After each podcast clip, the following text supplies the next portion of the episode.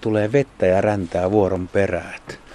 Tällaista talvea ei ollut koskaan. Tässä se punainen rakennus on lampareiden keskellä vesilaboratorio, niin kuin Pekka Ilmarinen sanoi, että tänne vaan. Tässä on vihreä ovi ja varokaa kissaa kyltti. Mä tästä niin kuin sisään. Eikä tää oikein paikka. Aha, täällä on aika viileä. Tää on ihan mielenkiintoisen näköinen paikka. Ruskeita ovia on kaksi jotain. Mihinkään, kun tuossa lukee viisi piikki. Lajin ainoa tunnettu esiintymispaikka Euroopassa on Porla. Se on varmaan tää. Päivää. Onko oikea paikka? Aa, täällähän on aika mielenkiintoinen tuoksu. Tämä on nyt lähinnä tämmöisenä kalastukikohtana ja puistonhoitotukikohtana 49 rakennettu Suomen ensimmäinen sisävesilaboratorio. Ja toimii tällä hetkellä sulla niin kuin kalastustukikohtana. No niin, ja Osittain. sitten mä teen täällä aika paljon näitä puistotöitä ja lammikkotöitä ja muuta, niin joku paikka, missä saa teen lämpöiseksi, niin täytyy olla, että sellainen rakennus tällä hetkellä. Tämä on purkutuomion saanut kaavoituksessa, että ei tämä kauaa ole pystyssä, mutta toivottavasti tähän tilalle saadaan sitten samanlainen, sama, samaa tyyliä oleva järjestötalo, millä sitten, missä voidaan tulevaisuudessakin järjestellä tällaisia tapahtumia, mitä täällä on nyt järjestetty. Täällä on hyvin kodikas tunnelma. Hauskan näköiset ikkunaverhot ja sitten on täytettyjä lintuja ja erilaista tavaraa ja sulla on karttakin valmiina täällä. Verhot on vaimon löytämiä ja mä oon samaa mieltä, että ne sopii tähän erittäin hyvin ja täytetyt läimet on pääasiassa vaimon isän Kajosaaren Heikin täyttämiä. Ja näköala tuosta ikkunasta on siis järvelle. Se on, eikö se aika tarkkaan länteen tuossa noin? No, pohjoisluoteeseen joo. ehkä. No ehkä, joo. joo. joo. Niin, tässä on kartta. Me ollaan keskellä kaupunkia. Lohjan keskusuimarannan viereinen tontti. Ja tämä on erittäin, erittäin paljon käytetty luontoalue kesäisin. Tämä antaa, on antanut meille oivat mahdollisuudet järjestää monipuolisia luontotapahtumia alueella ja tulevaisuudessa olosuhteet vaan paranee, kun on saatu kenttää laajennettua ja saadaan uudet tukitilarakennukset tänne. Ja paikallahan on mielenkiintoinen ja merkittävä historia, 1916 perustettu Porlan kalanviljelys. Silloin Hugo Laakus kirjoitti, hän asui tuossa vajaan kilometrin päässä olevan Vähäojamon tilassa ja kirjoitti alkuvuosista, rakentamisvuosista historiikin. 16 kaadettiin ensimmäiset puut tuossa tätä järven pohjatasoa yläpuolella olevalla alueella. Alkulähde oli se ensimmäisen lammikon nimi, joka siinä. Ja se lampi, lampi tota, on historioitsijoiden mielestä todennäköisesti vanha 600-luvun myllylampi, mitä on pohjavesien varassa käytetty pienmuotoisena myllynä. Ja useita kymmeniä vuosia tehtiin paljon arvokasta työtä ja sullakin tässä niin kuin useita kymmeniä vuosia takana. No joo, 43 vuotta, se on tietysti aika, aika pitkä aika ja jos lähdetään siitä kalataloussäätiön ajasta, kun Kajosaaren Heikki aloitti 50, niin yhteensä meillä on kyllä, kyllä tota 70 vuotta tämän alueen hoitoa ja ja tota, paljon täällä saatiin aikaan kalataloussäätiön aikana. Täällä Helsingin yliopiston limnologian laitoksen kanssa aloitettiin järvivesitutkimukset.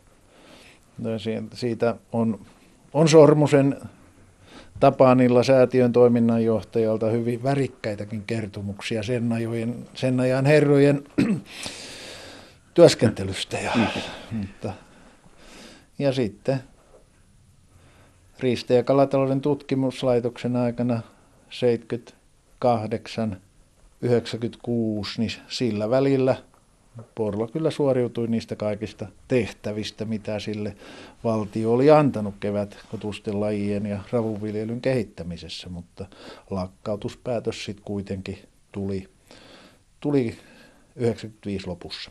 Onko Täplär-apukin niin täältä tavallaan niin kuin lähtenyt? No kyllä, se pelkästään Järvenpään Teuon viljelyprojektin ansiota on. Yhdessä me sitä Teuvon, Teuvon kanssa tehtiin, tehtiin ja levitettiin ravun viljelyä ja rapuja, rapuja Suomen vesi ja nyt siitä on saatu, saatu sitten EU-tasolla jonkunlainen vieraslaji ja haittaeläin, mikä pitäisi sitten vesialueen omistajien hallinnoida ja juurruttaa pois täältä, mutta se on Suomen kalataloudessa parhaiten onnistunut hanke sekä biologisessa mielessä ja nopeudessa että myös taloudellisesti, että se tuottaa useiden kymmenien miljoonien vähintäänkin. Ja kerrannaisvaikutuksiltaan voidaan puhua ehkä sadasta miljoonasta, mitä tämä ravustussaalis on. En, en, en sitä pysty laskemaan. Täällä on kiva täällä sisällä, kun täällä on sentään lämpöä ja mukava tunnelma tuolla ulkona, sataa räntää ja lammikot on semmoisessa ihan ohuessa jäässä, ja tuo vesisade kohta niin kuin piiskaa niitä rikki. Onko lammikoissa tällä hetkellä kalaa? No siellä on allikkosalakoita viisi piikkejä. Ne tämän puistoalueen vetovoimakalat, kultasäyneet ja karpit, niin ne on tuossa vanhassa kalahautomossa neljän neljän lasikkotuoltaissa. Saukko hoitelisi ne muuten tuolta, tuolta lammikosta pois. Saukko on täällä tappanut useita kymmeniä emokarppeja aikanaan. Että se ei se täällä kesällä, no kesälläkin se voi liikkua, mutta se saa ravintoa muualta, mutta kesällä hänen liikkeitä ei niin helposti näekään, mutta talvella jäljet näkyy aina ja se kyllä pystyy jäänalta tappamaan seitsemän kilosia karppeja ihan huoletta. Söi vähän sydäntä ja maksaa ja kettuja, varikset ja supikoirat hoisi lopu. Ne, jotka on kiinnostunut kaloista, varmaan haluaisi tietää tuon viisipiikin historiaa. Tämä on kuitenkin ainoita tai onko peräti ainoa paikka, missä lajia esiintyy? Tiettävästi se on Euroopan ainoa esiintymä. Se tuli salamatkustajana 50-luvulla, kun säätiö teki paljon tällaista uusien lajien, tulokaslajien kutsumustyötä, niin pikkupassin mädin mukana muistaakseni tuli, tuli 50-luvulla tänne. Ja sen jälkeen se on itsekseen pärjännyt tuolla lammikoissa. Ei sitä mitenkään, sillä ei ole mitään suojeluohjelmaa ollut päällä, mutta sen lisääntymiskapasiteetti on valtava. Saattaa tehdä useampia sukupolvia kesässä, en, en ole niin seurannut. Ja yksi ainoa viispiikki tieto on tullut mulle Lohjajärvestä, se pilkkiä toisen tuolta Isonselän reunalta, että on, tottahan niitä on tuhansia ja tuhansia mennyt järveen, mutta ei semmoista pientä piikkikalaa sieltä niin helposti pysty löytämään. Käykö noin harrastajat bungaamassa sitä, jotka haluaa nähdä tai kerää kalalajeja?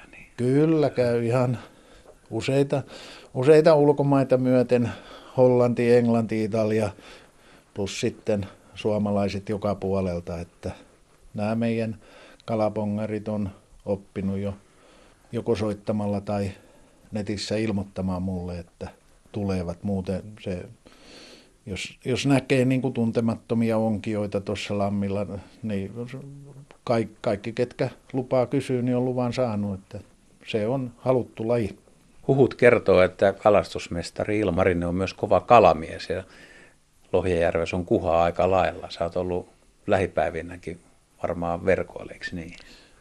Kyllä sieltä ihan kohtuullinen saalis, saalis taas tuli, että oli, suurimmat oli vähän yli kolme kilosia ehkä. Tämä on, tämä on hieno järvi.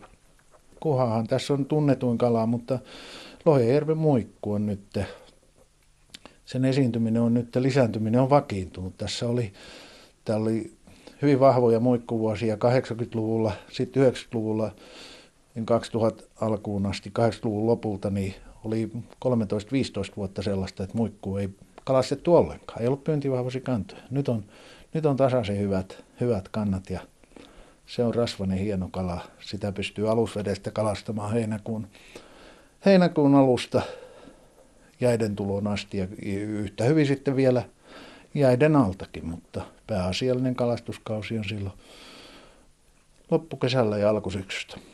Siis pitääkö paikkansa, että Lohjärven kuha ja muikko kummatkin on parempilaatuisia kuin muualla, että ne on rasvasempia ja parempia ja lihavempia. Ja... No sitä, sitä viestiä minä ainakin olen levittänyt kaikille, eikä kukaan ole vielä tuonut sitten muualta järvestä sen parempaa muikkoa. Meillä oli tässä yhdet, yhdet maistiaistilaisuudet Lohjanjärven tai Lohjan opettajien eläkeläisjärjestön kanssa, kun heidän puheenjohtaja tässä pialla alkoi kehumaan jotakin puulan muikkua. Mä sanoin, että kyllä noissa karuissa, ruskeavetisissä järvissä, puula ei taida niin kovin ruskeet, on siellä muikkuja, mutta se on sama laji, mutta ei ollenkaan. Niin sitten mm, kutsui heidät kesällä tänne maistamaan muikkua ja meillä oli monipuolista muikkutarjoilua tuossa pihalla.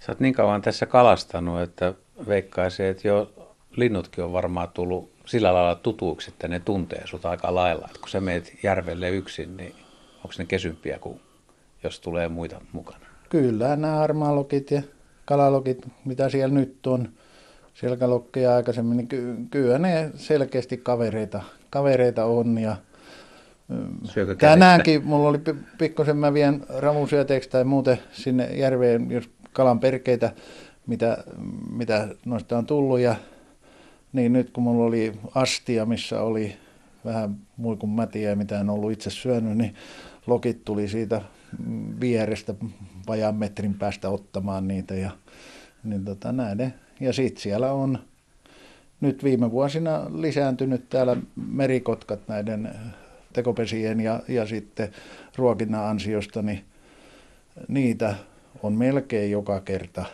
käy hakemassa jonkun lahnan tai sulkavan, minkä tainutettuna heittää järveen kellumaan, niin he hakee sen. Ja muistan yhden kevättalven sunnuntain tässä kaupungin Lahdella, niin ainakin kaksi-kolme tuntia oli viisi merikotkaa. Lenteli ja istuskeli tässä ja aurinkoisena kevättalven päivänä keskellä Lohjan kaupunkia, niin harvalla kaupungilla on tämmöisiä luontoelämyksiä mahdollisuus saada. Katsotaan vielä tämä kartta, niin me ollaan siis, tässä on nämä lammikot ja sulla on verkot sitten. Ne on täällä ison sillan syvännepisteellä. Täällä on 50 metriä vettä alla ja ne on semmoisilla kahdeksan metrin pintatapseilla välivesipyynnissä. Mä en pohja, pohjaverkkokalastusta harrasta, mutta tässä on tapahtunut myös tämmöinen, kun me kuha istutettiin ja kuhaviljely käynnistettiin, niin Evon porukat sitten muut niin hankki mätiä vanajavedestä ja, ja tota, tänne istutettiin 90-luvulla aika paljon vanajaveden kuhaa.